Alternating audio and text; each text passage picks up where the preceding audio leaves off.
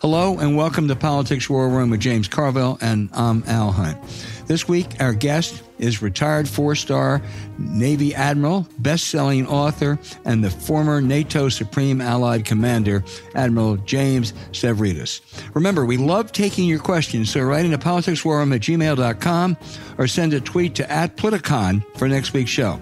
We'll get to as many as we can, but don't forget to tell us where you're from please check out the link to our sponsor, Hold On Bags, in the show notes. We thank you for supporting our sponsors. It helps make this podcast happen. Please tell your friends about us and remind them to subscribe on Apple Podcasts, Spotify, Stitcher, or wherever you get your podcast.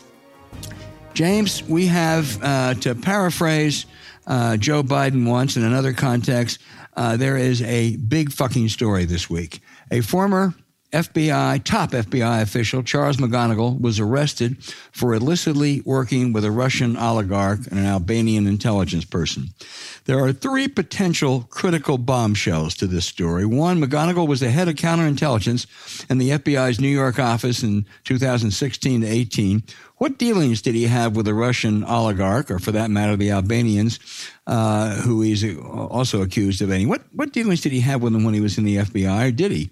Two, the oligarch, uh, an aluminum uh, guy who has very close ties to two people, Vladimir Putin and Paul Manafort, who was Trump's campaign manager, and uh, this oligarch was one of his clients. And three, did McGonigal play any role in telling the media there was no Trump Russia ties before the 2016 election? And if, and if so, why? And as James Comey said, one reason he publicly revealed the phony Hillary Clinton email probe right before the election was otherwise it would leak from the New York office. Is that McGonigal? Uh, I think this is this is a big story, and I think there's a lot more to learn about it. Well, I mean, I, th- I, think we're on very safe ground saying this is potentially a, a, a, an enormous story, not just big. I mean, big like, like you can't imagine how big.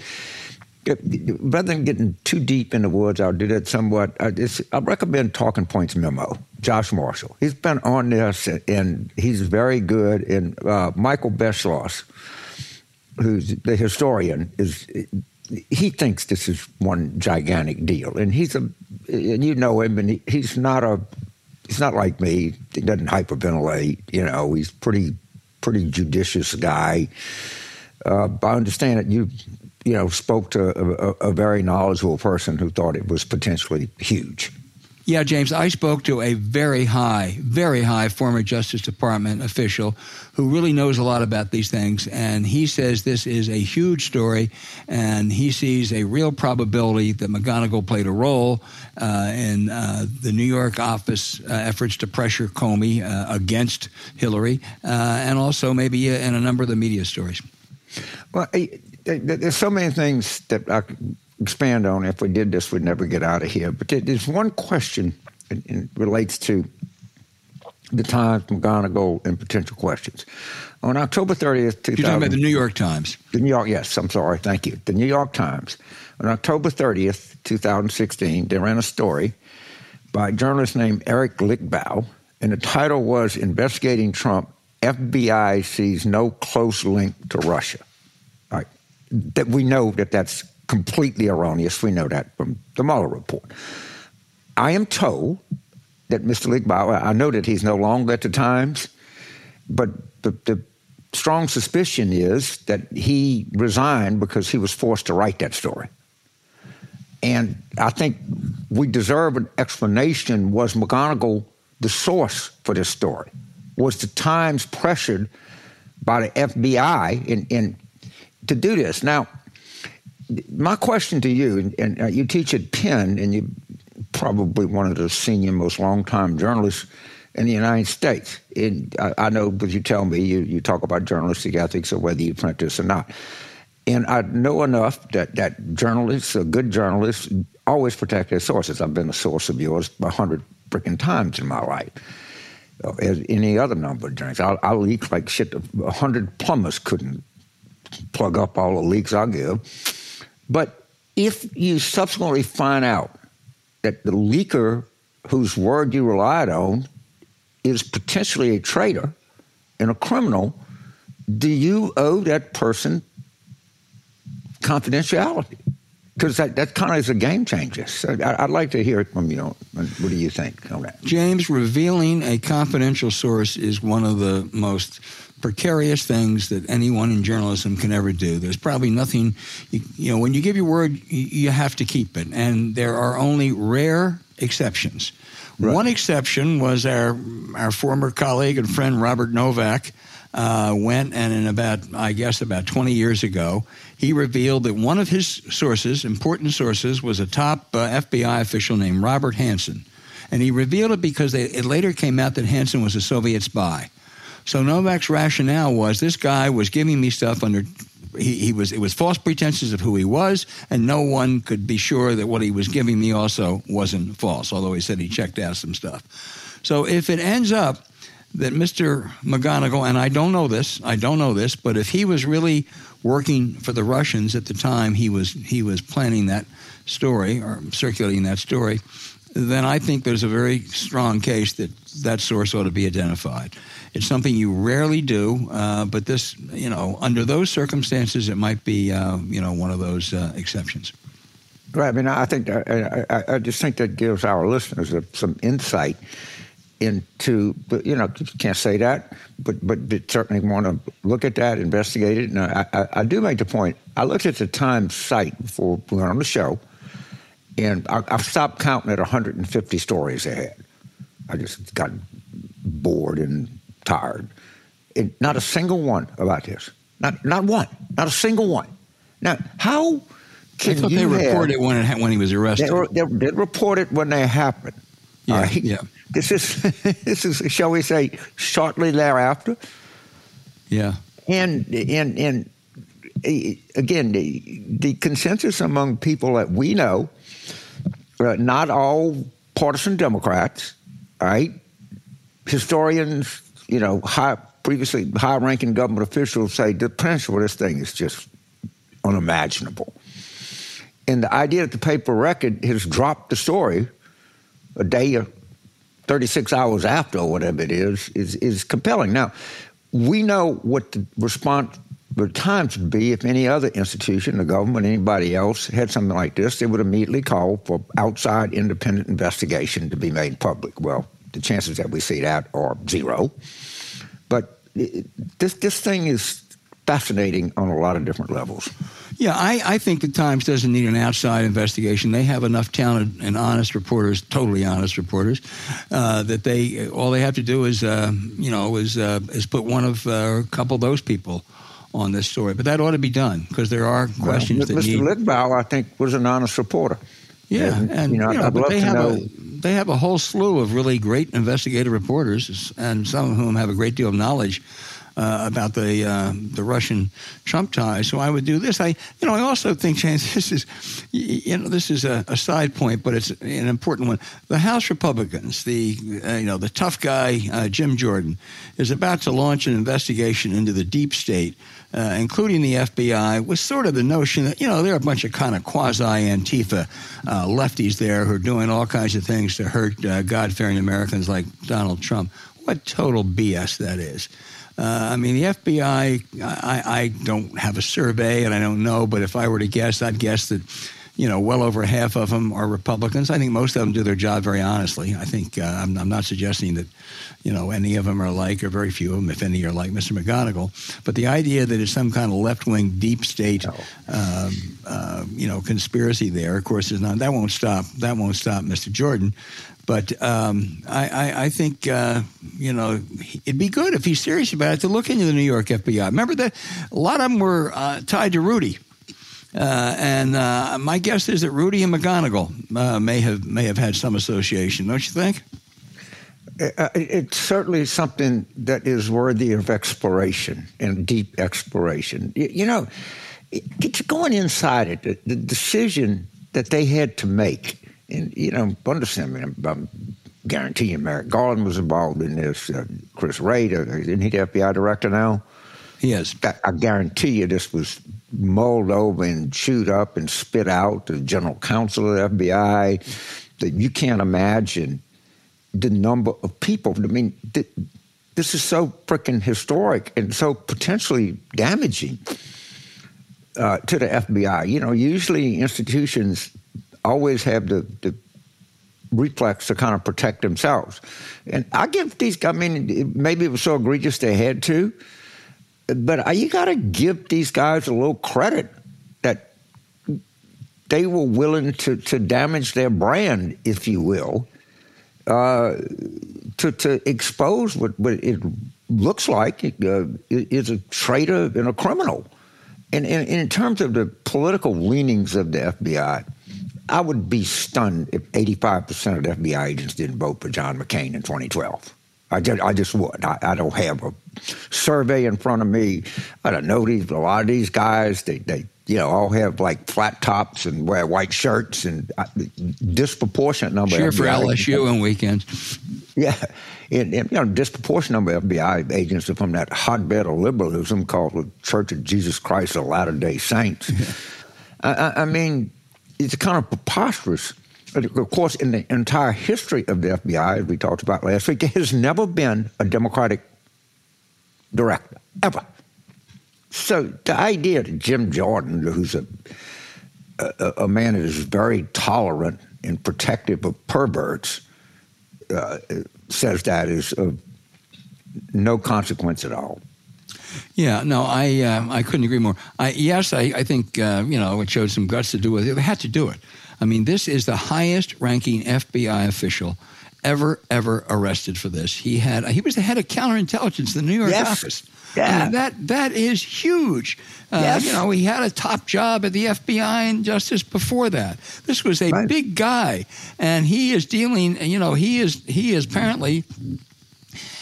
I, I don't know if he's a Russian agent or not. I don't know that's even been charged. But he had very shady dealings with a very shady guy, and he and he lied about it.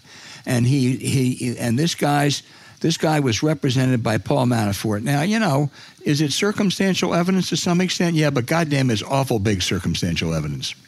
Well, uh, first of all, I, I, guess they had to do it, but you at least have to give them credit that they did it. Now, this is something to watch. You know what Aldrich Ames and Robert Hanssen have in common? What's that? They never went to trial. They generally do not take these. They, they say, look, you can spend time in this prison or that prison. We we can't avoid this. Right. All right. Right. And because as the dirty laundry. Well, well, let's just. I think I'd be right on this if I were to say I think that this guy had McGonigal has he knows where a lot of bodies are buried. He knows where there's a lot of dirty laundry. And if I'm his lawyer, I'm saying, you guys want to do this, go ahead. But I'm telling you, we're going to have a vigorous ass defense here and you're not going to come out of this looking very good.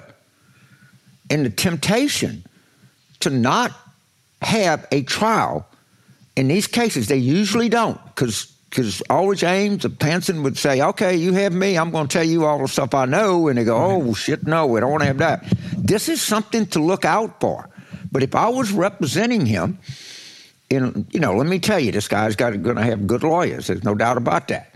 They are going to say, you don't you, you want to sweep this thing under the rug, and you and I both know that it, it, the most crowded place on earth is under the rug. Yeah, and sure is. I, well, I, I, I, just going to be interested to see if this ever goes to trial and people are put under oath and, and cross examination because this guy knows a bucket load of stuff that they don't want out. Well, if I were the the government and his lawyer came to me with that proposition, uh, you know, first of all, uh, depending on the severity of the crime, and it may be quite severe, he certainly should get a heavy prison sentence, as Hanssen did. Uh, and I also think uh, that part of that deal is that uh, some of what he knows is revealed.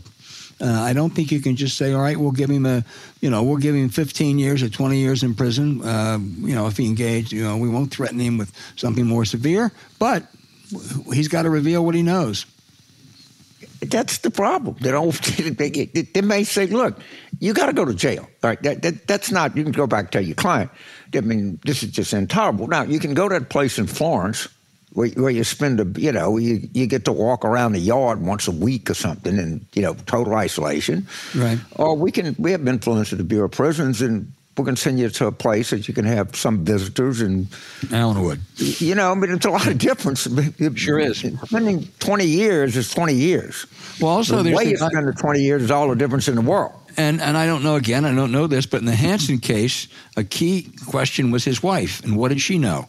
And right. and, and in the end, the FBI said, okay, we're not going to punish the wife. Uh, they had six kids.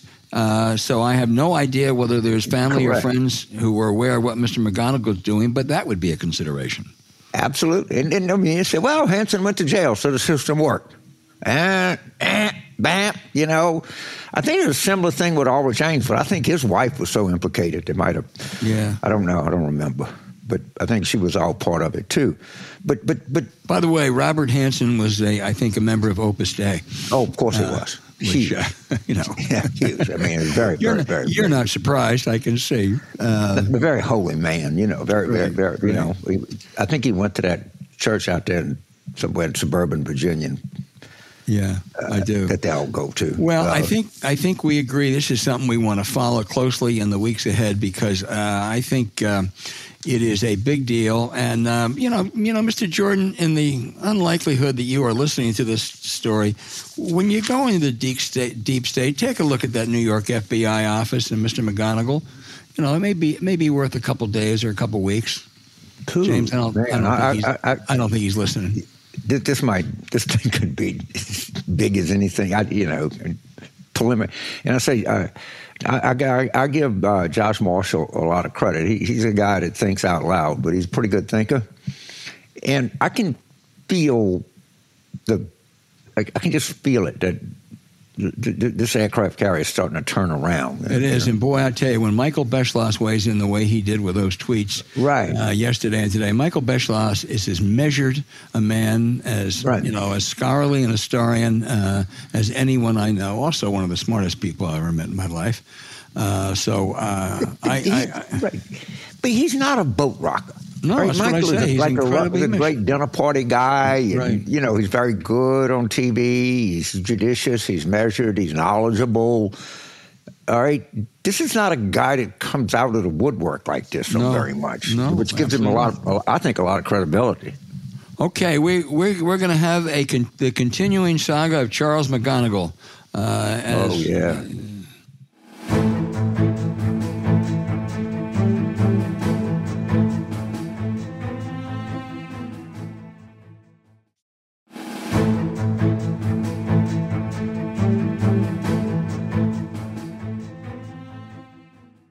Hey, James, we have an A list guest. No, A plus. Uh, Admiral James Stavridis, the best selling author, retired Navy four star, former Supreme Allied NATO commander. Admiral, first of all, we welcome you back. It's an honor to have you back. Uh, you suggested uh, about a week ago that the Russian forces by the end of the year may be exhausted, as are the Ukrainians, and that may create an opportunity for peace negotiations. But now it looks more like an escalatory uh, proposition. Western alliance sending more weapons, uh, the Patriot, the the Abrams, and the Leopard tanks. Russians. Putin's calling up a hun- you know a couple hundred thousand new forces. Doesn't that su- suggest maybe that both sides are digging in for a more protracted fight? Well, let me give you the answer to the question in three words. I don't know. Nobody knows. An War honest is, man. to say the least, unpredictable.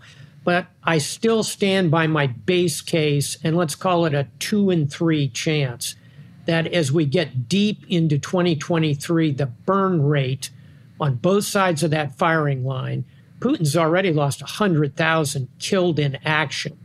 Uh, Putin has burned through thousands of tanks, armor personnel carriers. His mobilization is a mess and has resulted mainly in military age males departing the country, voting with their feet, hundreds of thousands. So his burn rate is high. On the other side, on the Ukrainian side, Alan James, the burn rate is measured in our patience. How long are we in the West willing to continue to fully fund this effort, which is getting very, very expensive? Those two burn rates, I think, are inexorable and will draw together mid year, maybe a bit later. But again, I'll go back to where I started, Al. war is unpredictable. That one in three set of chances could include a lot of other outcomes. And I think you would say that some of it depends on the events of the next four or five months, where we are uh, in the in the war. We're sending the big Abrams fighting tanks in order the Germans clear the way for the Poles to send Leopard tanks. That's the way alliances work. How much difference will these make? And you also said the Russians have been dominating the skies. Will sending Ukraine uh, the Patriots air defense uh, uh change that? Yeah, a good way to think about this is it's a tale of two wars. One is the land war here, the Ukrainians uh, have the Russians on the back foot. The Russians are still trying to dig in, they're trying to mobilize, get more forces. The Ukrainians are already, I would say, in the prime position. And when you add, I would estimate by spring, 150, 200 main battle tanks to that equation. I think it looks good for the Ukrainians on the ground. And yes, tanks matter. They can mass artillery. They can crack through Russian lines, um, be a very powerful addition to the Ukrainian hand of cards. Um, the other war, however, is the air war. And in the air war, Russia continues to dominate. I don't think Patriots are going to be sufficient. They're necessary, but not sufficient. Here, I think you'll see the debate change over the coming weeks or months at most to whether and what type of combat aircraft to provide the Ukrainians, either MiG 29s from Poland, F 16s from the US. Um, those would be the two prime contenders. So we still have some cards to turn over as the spring unfolds. Would you favor sending them those aircraft? 100%. I've been saying that for since the war started. Right. What's the hangup? Why not? The theory of the case, which I think is diminished significantly as the war has gone on, is uh, it would be too provocative to Russia in that such aircraft could be launched against Russian targets in Russia. Picture jets provided by NATO, the United States, crossing the Ukrainian Russian border and striking deep into Russia. That's been the argument against it. I think at this point, a, the Russian provocations have been so significant, such concerns are frankly lessened. And B, I think that's a conversation we can have with our allies in Ukraine and simply tell them, we'll give you these jets. The first time one goes over the line, we're going to pull them back. So mm. I, I, think that's a, a way to address that. And I, for one, believe we shouldn't put NATO pilots in the sky over Ukraine, but we can sure the hell put Ukrainian pilots in NATO jets. Boy, that makes that makes a lot of sense to me. Let me ask you a final question before I turn it over to James.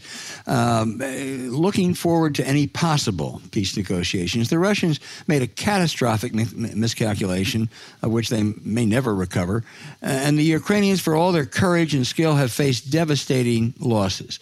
So, could under that circumstance, summer, uh, late fall, end of the year, could Kiev accept a deal where they get back the southern uh, regions that uh, Moscow illegally seized over the last 10 or 11 months, but not Crimea, the status quo ante, basically?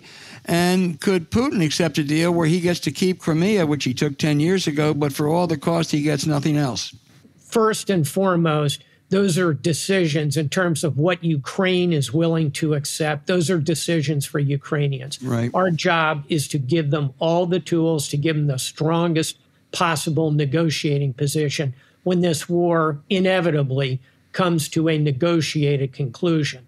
You know, let's face it, Russia's not going to conquer Ukraine at this point, nor is Ukraine going to invade uh, and attack Russia. So the only door left open ultimately is going to be a negotiation. Think the end of the Korean War as a model.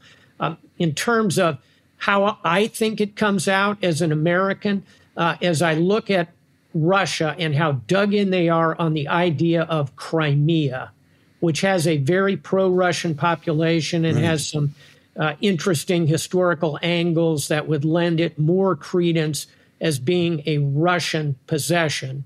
I don't say I agree with that, but there's certainly more history on that Crimean Peninsula. I think that'll be the red line for Moscow. I would guess everything else will be on the table. How it comes out, anybody's bet. Our job gives Zelensky the best hand of cards. Corporal Carville. Well, uh, uh, Admiral, let a E4 lob a softball a O10's way. Uh, Eric von Manstein Musk said that tanks were useless, and you saw every retired four-star Army, Army officer come out to woodwork. so listen to the lob this your way. Are tanks useless in Ukraine, or they have real value? Oh, I, I think they have real value. And, you know, as we all know, I'm an admiral uh, who spends his time on ships at sea. But if I had to be on a battlefield, I would want to be in an Abrams A1 M2 tank. Believe me, those things are, are fighting beasts and they are not going to be subject to the kind of easy kills that you saw in the Russian T 72 tanks. This gets to be a technical discussion pretty quickly. But when you can get every four star on the planet saying, yeah, tanks are going to matter here, I'd go with that opinion. I think I'll go. so, so Admiral, I'm, I'm going to ramble a little bit here because this is something that uh, I've just developed a late life interest in. And that is the, and you, you, you alluded to uh, uh, our patience, all right? And I am distraught that we don't have a propaganda, a home front effort here or in Western Europe about this. And I, I go back and I think about history. I'm older, so I get to read a lot. Lincoln was beat on August the 28th, 1864. Then the first president of LSU marched into Atlanta September 1st, and that was a game, set, match. All right? That was the election. And then I think about the Committee on Public Information and George Creel, which I studied a lot during World War I that Wilson had. It, it, it's controversial, but they knew that they had to have real home front support for, for this effort. Uh, I'm going to add just something as a side. There's a great biography on a Naval Academy graduate who is a Jewish guy from Wyoming named Victor Krulak. And it's really, in, in, in, the legend of Marine Corps, he's really high up there. And I, would recommend that to anybody. And it goes deeply into, it's, I think, talking about what Belleau Wood meant. He wasn't there, but at any rate. But really struck me was at Iwo Jima, which is February 1945, that we were going to win the war. Public support for World War II was, was, was softening. War bond sales were going down to the effect that James Forrestal, the Secretary of the Navy, was on a ship offshore Iwo Jima. I'm sure you would agree the most iconic photograph in the history of the United States military was the Joe Rosenthal. Absolutely. That was taken the sixth day into that battle, it was nowhere close to being won. Not even close. As soon as Forrestal saw that, he sent it to Washington. Three of the six people were subsequently killed at Iwo Jima. Yep. But once that photo hit, the war bond sales went up. Hmm. And we were going to win the war. Okay. We'd had every hero that you can imagine. And I just don't see, I, I think Putin says, these bastards are just going to soften. And, and, you know, why do we need this when we got all these problems at home and Western Europe has got this? And if you just gut it out, they're going to beat you. And I, I, I, I would love for somebody to say, let's put a, I call it propaganda. I don't think there's anything wrong with the word propaganda, okay? But, but maybe more sophisticated people like a public information campaign. I mean, I, I really don't see it. But do you know of any effort at any way? I got people that say, James, let's parachute in there and, and you know, tell some stories here. And we're doing the right thing.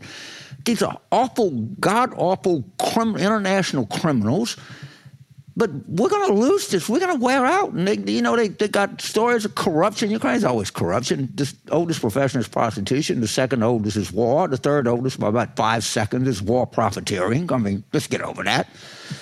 But I, I know I, I rambled too long. but Let's give the admiral a chance. Yeah, and it's been sort of, you know, yeah. bitching in the back of the ranks. You know, I think, he, I think, I think he knows the question, James. Uh, you have rambled beautifully through history, and I'm going to add just one other uh, short paseo in your ramble, and that would be in the 1930s, in the run up to the Second World War. And let's face it, much of the Russian bad behavior we're seeing was replicated by the Nazis. And who saw it coming? Winston Churchill, who spent a lot of time doing exactly what you're talking about, trying to shape British opinion. And he did it in the wilderness. Now we come to the present. Here, I think we have advantages. We do have the skills, we do have the tools, we understand in many ways how to tell these stories and articulate them. And there's two sides to it, James. We need to be showing the evil side of what Putin is doing the rapes, the torture, the destruction of infrastructure, the wanton war criminality. And the other set of stories are the heroism of the Ukrainians, which really do channel the British in 39, 40, and 41. I think we're perfectly capable of telling those stories, but we tend to kind of hold back on that for the exact reason you put your finger on a sense that, well, maybe, maybe that's unfair or maybe that's propaganda. I'm with you. Let's tell these stories. Let's do it in a sophisticated way. I think the narrative hangs together perfectly. And if we employ it well, we will maintain support for Ukraine and we will outlast, your point, uh, Putin, who is crouched like Sauron in the tower in The Lord of the Rings, thinking he can outlast everyone else. I don't think he can. So, so uh, poor Turner, just a generalization. The story about Disney paid their, their PR guy six million dollars for three months' work, and then he got another job making a gazillion dollars. They ought to draft him and make him. If, if he's that good that he's worth six million dollars to Disney in three months, let him put together a propaganda effort in the United States and Western Europe and people that are supporting this. I, I, I think we're missing. I think the home front is a much more critical element of a nation at war than, than, than most people imagine, and I suspect that you understand that as well as anybody. Well, let's let's close on this point by going back to World War II history and to whom did the nation turn to tell those stories? To Hollywood. Sure. They they got the big directors. John George Ford Stevens was on Wake Island while it was actively under attack. Um, we do have these skills. We have those tools. Right. Uh, as the saying goes, we have the technology. Let's go to Hollywood. Let's hire the right people to tell those stories. Absolutely. Yeah, our friend George Stevens' dad was huge in that. Everybody, you, shit, you did it. But anyway, right. thank you. Uh, go ahead, Al. Al. Well, I just I I got a bunch. Uh, um, uh, James, those were, those were really good. You rambled very well. Uh, you wrote a, a, fascinating novel several years ago. You co-authored about China and uh, potential war in 2030. There's a sense now. I get two senses. Number one, the Chinese are really on I don't know, the decline, uh, but they certainly don't look as potent as they did a year or so ago. They have economic problems, they have demographic problems, they have COVID problems. Uh, there's a lot. And, and, I think that's real. On the other hand, I have a friend who's a China scholar, Scott Moore at the University of Pennsylvania, who says China is so big, we go through these cycles of overstated optimism and then overstated pessimism. Uh, give us your sense of where China is right now. Yeah, the novel is 2034, a novel. I said 30, you're right, 34. Yeah, I'm sorry. And, and in 2034, we postulated how the US and China could end up in a very significant war to the benefit of neither nation. And part of the reason the nations stumble into that war, Al, is miscalculation on both sides. And I think it is quite correct that we have overestimated China's capabilities. A, way to think about it is we we tend to think of China as on this very smooth road, just running, running, running. China's road gets very bumpy out there in the, in the 10 year, 20, 30 year history uh, future because of uh, demographics, environmental disasters, a huge oversold property market, and the lack of being a democracy. A totalitarian state ultimately is like a pot on a stove with the lid clamped on. It's got water in it, it's bubbling, it's boiling. Sooner or later, it often blows up. So I wouldn't overstate China's capabilities. On the other hand, and I think this is probably uh, Scott's point, you look at um, going back the other way and saying, yeah, China, they're, you know, they're not such a big deal, and you underestimate them. The, the trick, as always, is to finding that middle ground in understanding the middle kingdom. Yeah. Um, I'm skipping around a little bit, but you had a really interesting column in Bloomberg uh, this past week on the whole controversy over admitting Sweden and Finland to NATO, which you think is really critical. The Turks yes. are blocking it. Uh, you said they shouldn't force us to make a choice. If they did, which is more important? let's let's have that conversation if and when we get to that horrible point. But I'll give you the pros on both sides. Uh, Turkey is a dynamic young nation. We were talking demographics a minute ago with a the second largest army in NATO. And when I was Supreme Allied Commander for four years, every time I asked Turkey to do anything, Afghanistan, Libya, the Balkans, piracy, cyber, anything, new headquarters, anything, they answered the bell. On the other hand, Sweden and Finland are two powerful, capable, turnkey modern militaries who can do everything from put a Gripen fighter made in Sweden, the absolute equivalent of our Hornets, into the field. And they did so, although not NATO members. They did so, for example, in the war in Libya. The Finns, a nation of 5 million, can put 200,000 highly trained, equipped, motivated troops in the field in 60 days. So, frankly, we want them both, we, the alliance. I hope we don't get to the point where we have to make a choice. Um, let's reserve that conversation. I'll be glad to come back on the show and let's put a date on it. Right after the Turkish elections, scheduled for May 14th, Erdogan in many ways is playing to his base, playing to that election. Let's have one more conversation before you force me to make a choice. But after that Turkish election, if Turkey keeps dragging its feet, I'll give you a considered opinion on which way to go. All right, and we booked a guest now for uh, May or early June. One more animal before I turn it back. As the Supreme Allied Commander, uh, you had possession and access to the most classified documents. Did you take any with you when you retired? yeah, I, I went through my garage and I found uh, the detailed, detailed classified plans on how to play Battleship, the game, the very best way you possibly can. That's about as classified as I ever got. I got to tell you, every day at 10 o'clock in the morning when I was Supreme Allied Commander, knock, knock, knock at my door. I open it up. There's a young captain or major standing there. They have a binder that they reverently handed me. It was the president's daily intelligence brief. He or she would sit outside my door literally while I read it, thought about it, then I picked it up, took it to the door, and handed it back. The idea of taking any classified material home is just beyond the pale for anybody who has, in my view, worn a uniform because you know the consequences are severe. And so I, I, frankly have been shocked at the carelessness and let's face it, on both sides of the aisle.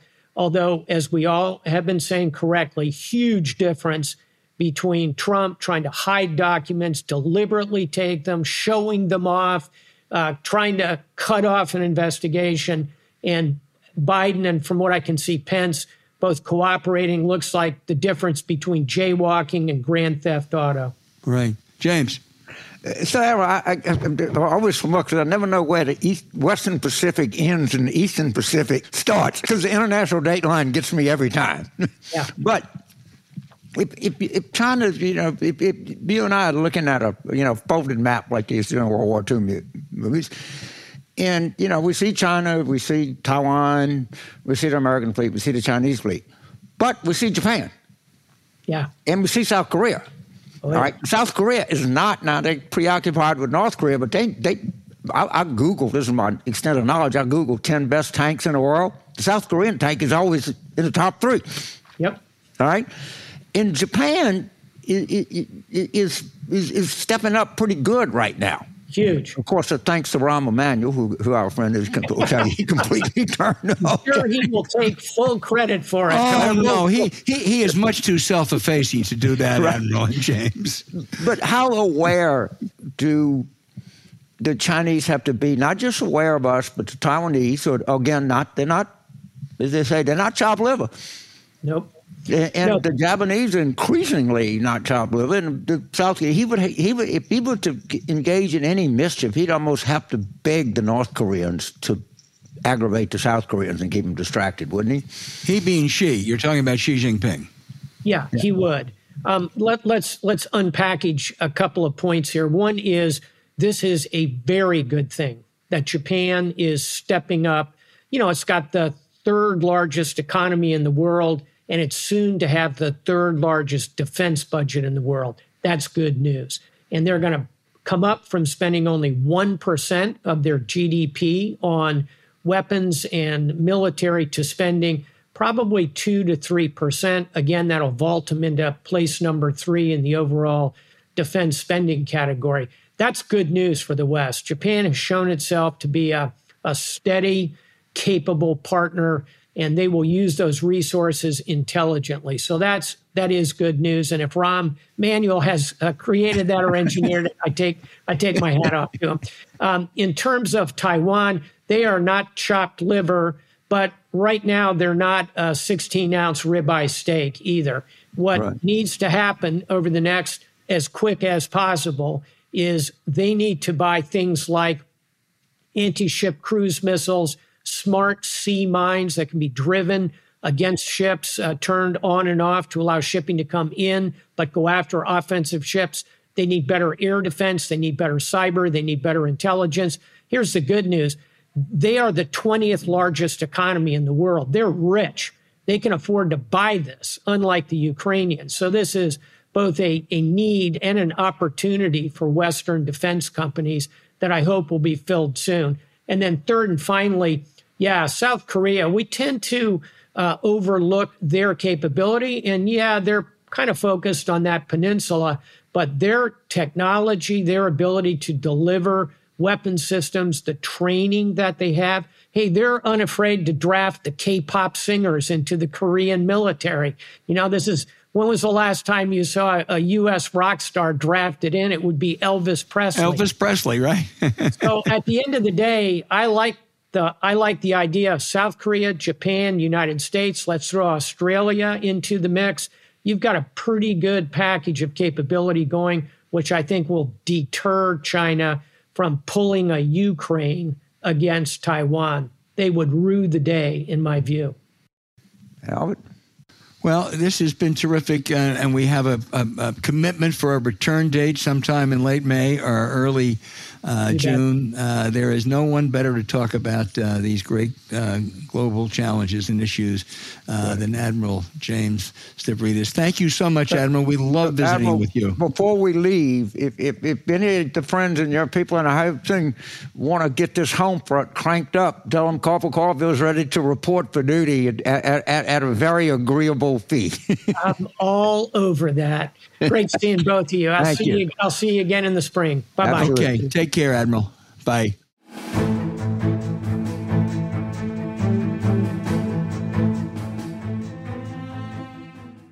Hey, James, you know, the, the, last Congress, the Democrats kicked Marjorie Taylor Greene and Paul Gosar from serving on any House committees. It wasn't because of any of their nutty views. They didn't kick Matt Gaetz or Clay Higgins or Lauren Boebert or countless others from committees. It was because Greene and Gosar threatened to kill other members.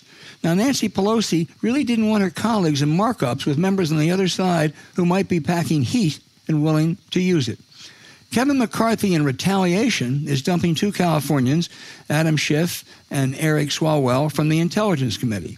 Now, he, this is all about politics. Swalwell had a campaign finance bundler who worked for a number of other members too, who the FBI thought might be a Chinese agent. When informed, Swalwell immediately severed all ties.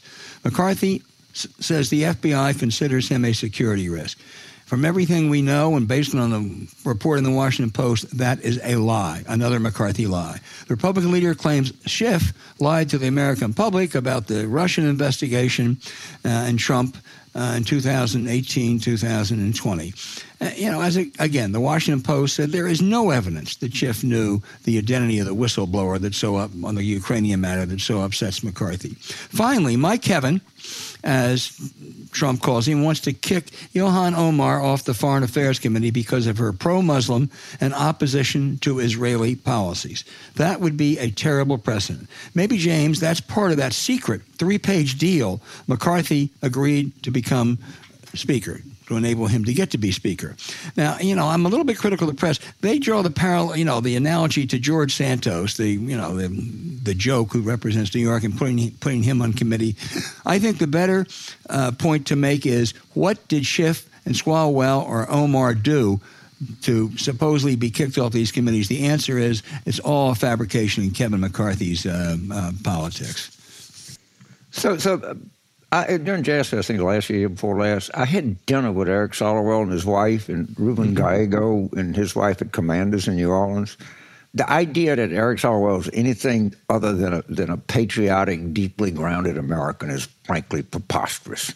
All right, this just right. it just is.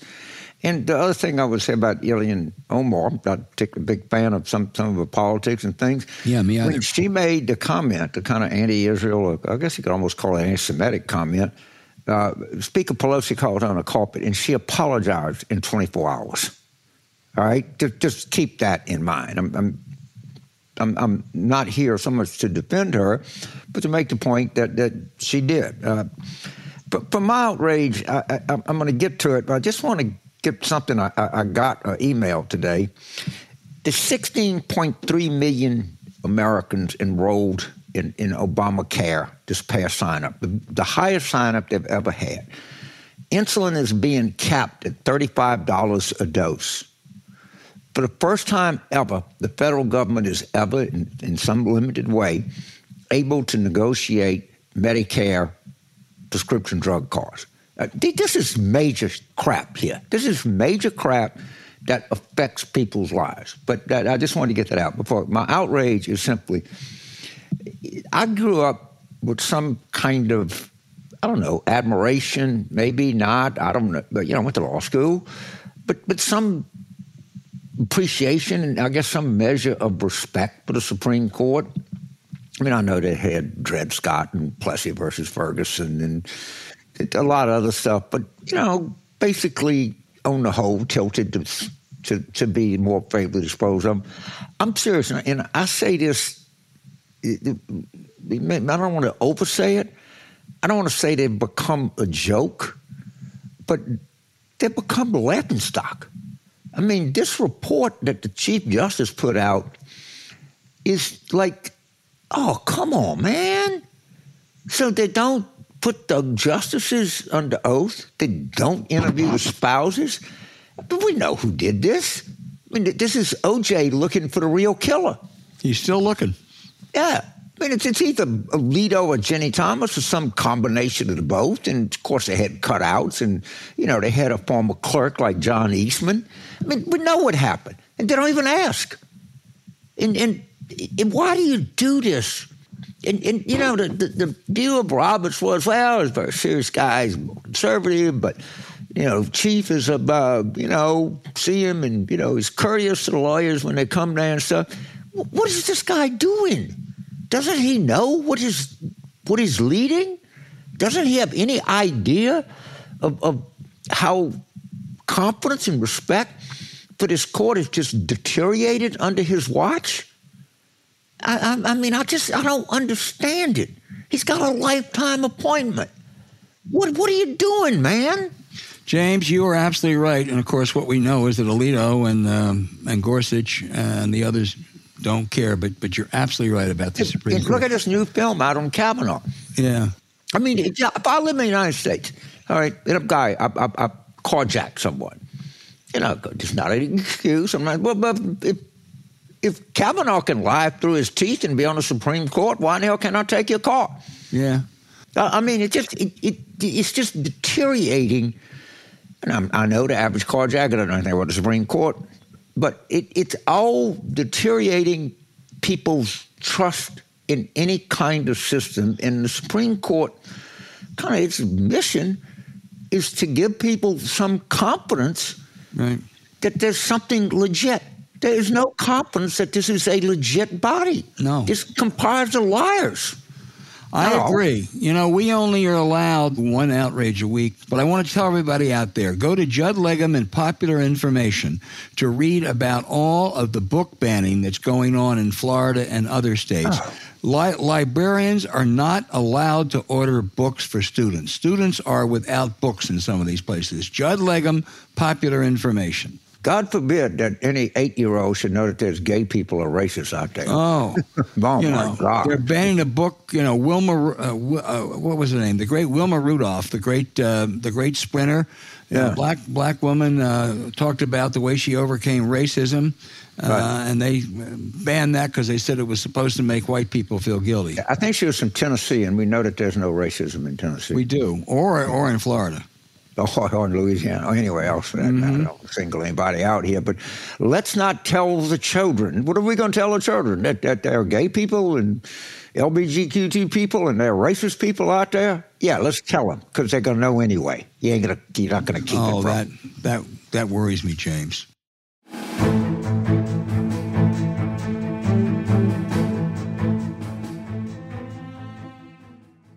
All right, James, now for our listener questions. And once again, they're off the charts. We're only able to do about a quarter of them, but they're so good.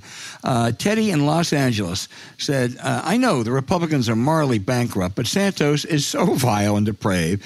Are we going to look forward to two full years of these weekly tabloid ready revelations about his past offenses?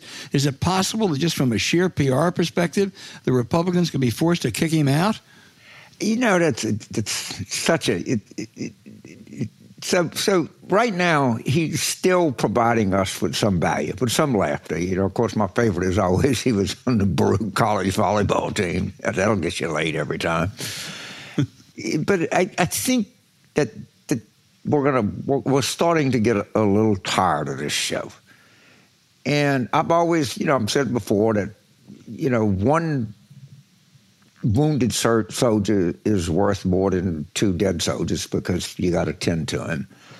And I, I, I kind of hope he continues to hang around and eh, provide Republicans for answering questions in a microphone and, and some level of amusement. I expect it'll diminish and we'll get sick of it. But he's the perfect. He's the perfect example of the modern Republican Party. I really believe yeah. that. You know, I kind of like having him around. I think he's worth it. Oh, I do too. It's fun. But James, I'll tell you what's going to do him in, and it'll do him in, you know, fairly soon. Is going to be campaign finance violations. He went yeah. and he had forty uh, reports uh, of expenses that were $199.98. and that's because if it's over 200 you have to provide receipts. Uh, I right. don't think I, I, you know, I've I've done a lot of travel, James. I've done a lot of expense accounts. God, I love expense accounts. I think God created expense accounts, one of the best best things done. But uh, I have never handed expense accounts that had multiple one ninety nine ninety eight or whatever. so I, I, I, think he, he he probably you know is, engaged in some big campaign finance yeah. violations. And let me say that'll this. do him in. He, he is entitled to due process, like every citizen and his lawyers can think of all kind of things to delay this and keep him there for another year or so. Please do that. Yeah. Please yeah. delay. Please be sure that he has due process and he keeps making a fool out of the Republican Party. He, he, the White House had a party for all the new freshman members, Republicans and Democrats, last night. And George Santos said he wasn't going to go. He was stiffing it. God, Joe Biden was so happy. Oh. I mean, what a well, gift man. for Mr. and Mrs. Biden. Oh, Our man, next question comes from Linda in South Lake Tahoe, California. And she said, listen to your recent podcast and wondering why five to 10 moderate Republicans, I'm not sure I'd call them moderate, but whatever they are, can't turn the tables on McCarthy. All they need is for five to 10 Denham to tell McCarthy that they will leave the Republican Party and become independents. Uh, that caucus with Democrats, and then McCarthy won't be the leader anymore. Well, they could do that, or what they can do is vote against him. Uh, you know, there's a whole number of things. I mean, they're going to bring up the case of getting rid of Omar, uh, Ilhan Omar, on the Foreign Affairs Committee. They can vote against that. They're going to bring up some other stuff. They can vote against that. They already didn't vote against the rules as they should have. And then when you get to the big ones, the budget and the debt ceiling, uh, they really uh, ought to. We'll see if they show any mettle, any courage. I have turned them the timid 20. That's 17, not counting Mr. Santos, who won in Biden districts, and three who won by less than 1%. Uh, the Democrats ought to hold their feet to the fire on every vote. So, first of all, that's one of the most beautiful places in the United States. And it's a great environmental success story how it came together. I mean, basically, Lake Tahoe was going to die. Right. And it's, it's fair to say that there were people from both parties who had economic interests, but I, I think the last time I checked in, they're doing a pretty good job. That's one thing they can do that requires not much courage at all, would be a great thing, is get with 212 Democrats and five of these Republicans and file a discharge petition on a debt limit. I mean, to a person, people say this would be a disaster for the United States, and it will. And of course, at the end of the day, they're going to do this. If so, maybe you don't need to switch parties. Maybe you're just an inherent Republican. You know, maybe you're Tom Kean's son. You couldn't imagine yourself being a Democrat. You grew up in a Republican household. It, maybe you don't need that kind of courage. All you need to do is say, we're going to sign a discharge petition. Right. The, the, discharge petition can be cumbersome. It takes a while. There are all kinds of hoops you got to jump through, but that certainly should be an option. But even before that, what they can do is vote. He has yeah. to. He can't. He he has to bring up. I mean, one of the one of the challenges of being in the majority, you got to bring things up. You, you, can't just vote against things. You can't hide. So he's got to bring up a budget resolution sometime in April or May, and he's got to bring up a debt ceiling uh, sometime over this summer. And uh, I, I, think he's going to have a hell of a time putting together anything can come close to 218 votes. But you're right. That's all they have all to right, do. So, so a discharge is a little complicated. So they can say, we pass the, the, the, the extension of the debt ceiling or debt limit, whatever they call it, by April 1st, or we're going to file a motion to vacate. Well, they can do that. It, it, it, won't come up to the summer, but uh, yes, I think that's clearly an option they're going to have. But he brings, when he brings up the debt ceiling, they say they're going to have an open rule. I don't believe them, but that's what they say. So all you got to do is have someone propose a clean debt ceiling extension and have five Republicans vote with 213 Democrats, and it passes. Again, you're much more of a legislative mechanic than I am. I'm not very much, but but but I think we can agree on there's kind of simple ways that they can yes. do this would, would and still be Republicans. Yes, absolutely. Jonathan, boy, I hope I don't get this town wrong. It's in upstate New York, I'm sure. Jonathan in Saugerties, New York. I'm going to spell it S A U G E R T I E S. Jonathan, if, if we mispronounced it, please write us. James, in your experience, what are the first three things you'd recommend that I can do in exploring a grassroots campaign against a freshman Republican congressman in a Biden plus three district. This picks up on what we're talking about. You know, I, I, I think the best thing you can do is just say this this this guy, you know, supports the United States defaulting on his debt, uh, su- supports the continuing retention of George Santos in the Congress of the United States of America, and if he dares vote for the, the Buddy Carter thing, of course, that would be too good to be true. But pick anything else you want, you know, in, in just those three. And I, I'll tell you what, man, if you do that, you're going to win. And don't let them up. Stay completely, completely focused. I would, I would run healthcare. That it, I mean, I would just scrub the record and see if he's ever called for the repeal of Obamacare or anything like that, because these numbers are coming in are, are really favorable, really explosive, and they have to be exploited. And I, I, I know upstate New York pretty well because my daughter went to. I'm sorry, I don't know where the town he's from, but my daughter went to college in uh, Geneva, New York. I got bucket loads of friends in upstate New York. And I guarantee you, the percentage of people in upstate New York that have Obamacare, uh, who need uh, controls on di- prices of diabetic medication, all right, who, who want the government to, to be able to negotiate prescription drug prices is maybe more than most places in the United States. So good luck to you, man, and you know, just pound, just pound this crap home. I agree. James is the maestro on this, and I would just add, uh, Jonathan, if you're putting together a very, very small campaign staff, you got to have a campaign manager. You probably want a finance person, and I think the third or fourth person I'd hire is is someone who just does oppo research on that uh, on that member. And uh, uh, those are your three first hires.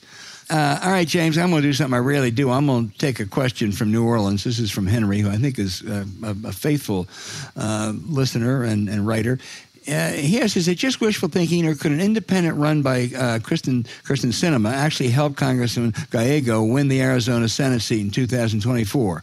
More specifically, if Kari Lake is Republican nominee, and if possible, Sinema will siphon off more GOP votes from Lake than Democratic votes uh, from Gallego.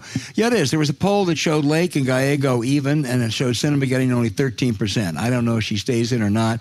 People like John Thune are trying to get her to convert to the GOP. Can't do that. She can't win. I mean, she get in the Republican primary in Arizona. Uh, she's pro-choice. She's pro, you know, gay rights. I mean, for whatever her other failings, there are a number of issues that would disqualify her for the Republican Party. I'm not sure she'll stay in and take a humiliation. Uh, and and I think it's a very winnable seat.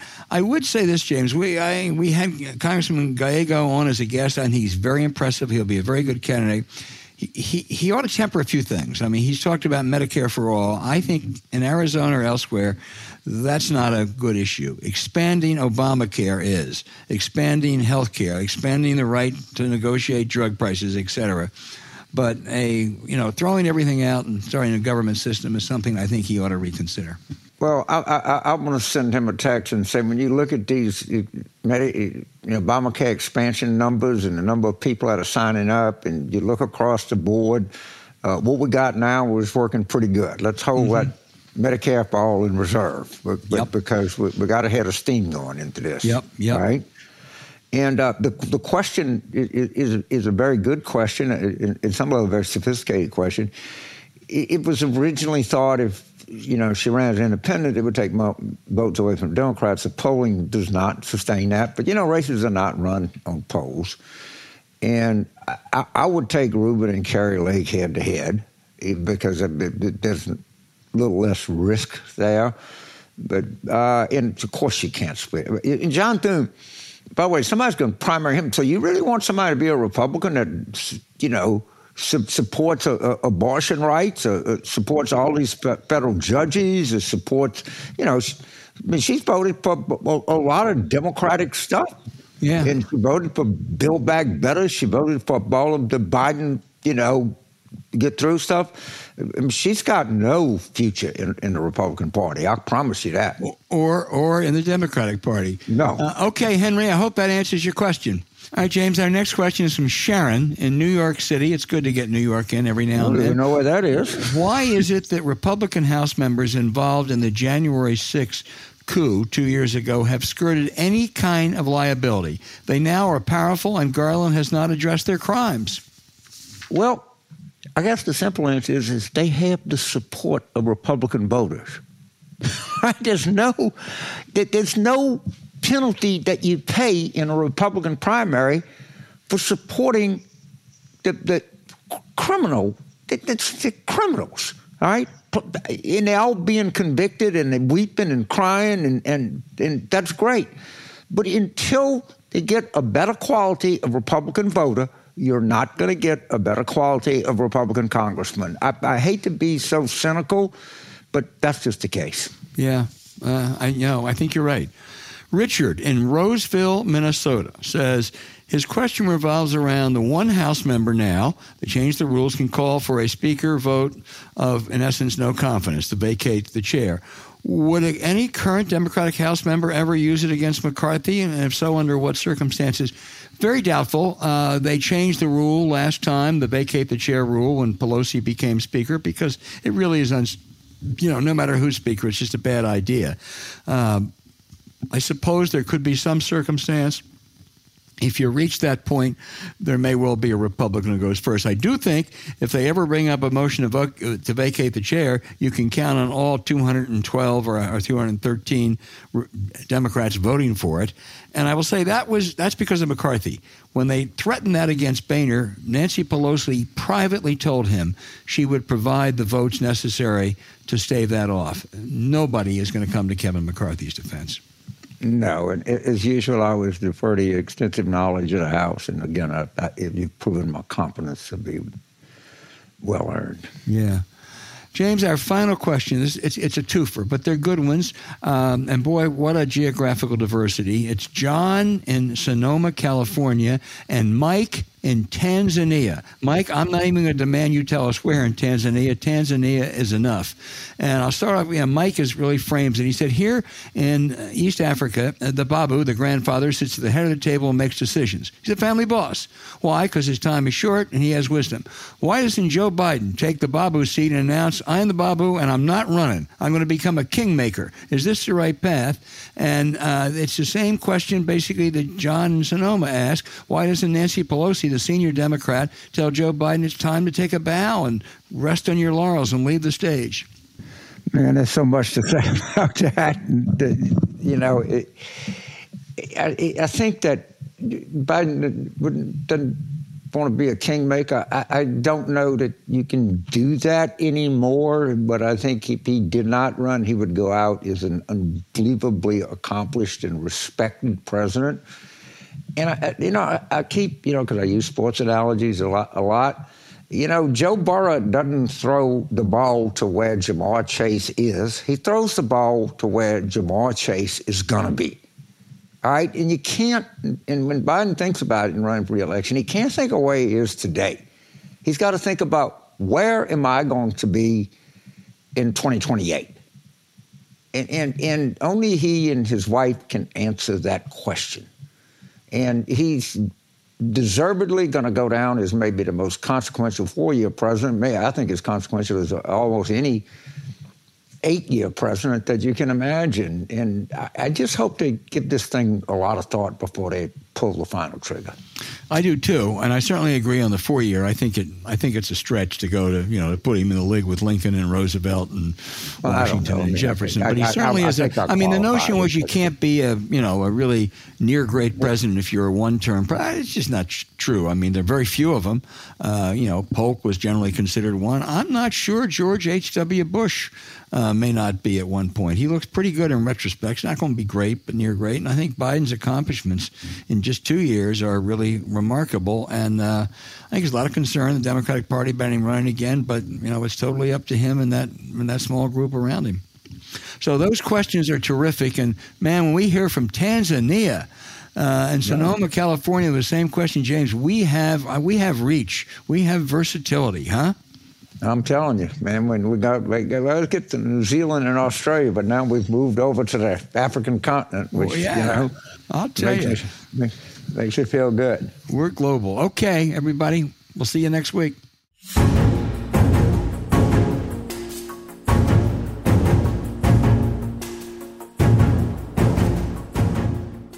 Hey, thanks for listening to Politics War Room with James Carville, and I'm Al Hunt. Don't forget to send your questions for us by email to politicswarroom at gmail.com or tweet them for next week's show at Politicon. Following this episode, we'd really appreciate it if you check out the link to our sponsor, Hold On Bags, in the show notes. They are terrific. We deeply thank you for supporting them. When you do, it helps make this podcast happen.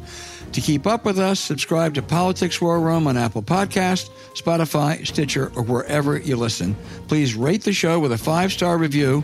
We'll be back next week with another show as we continue our War Room planning.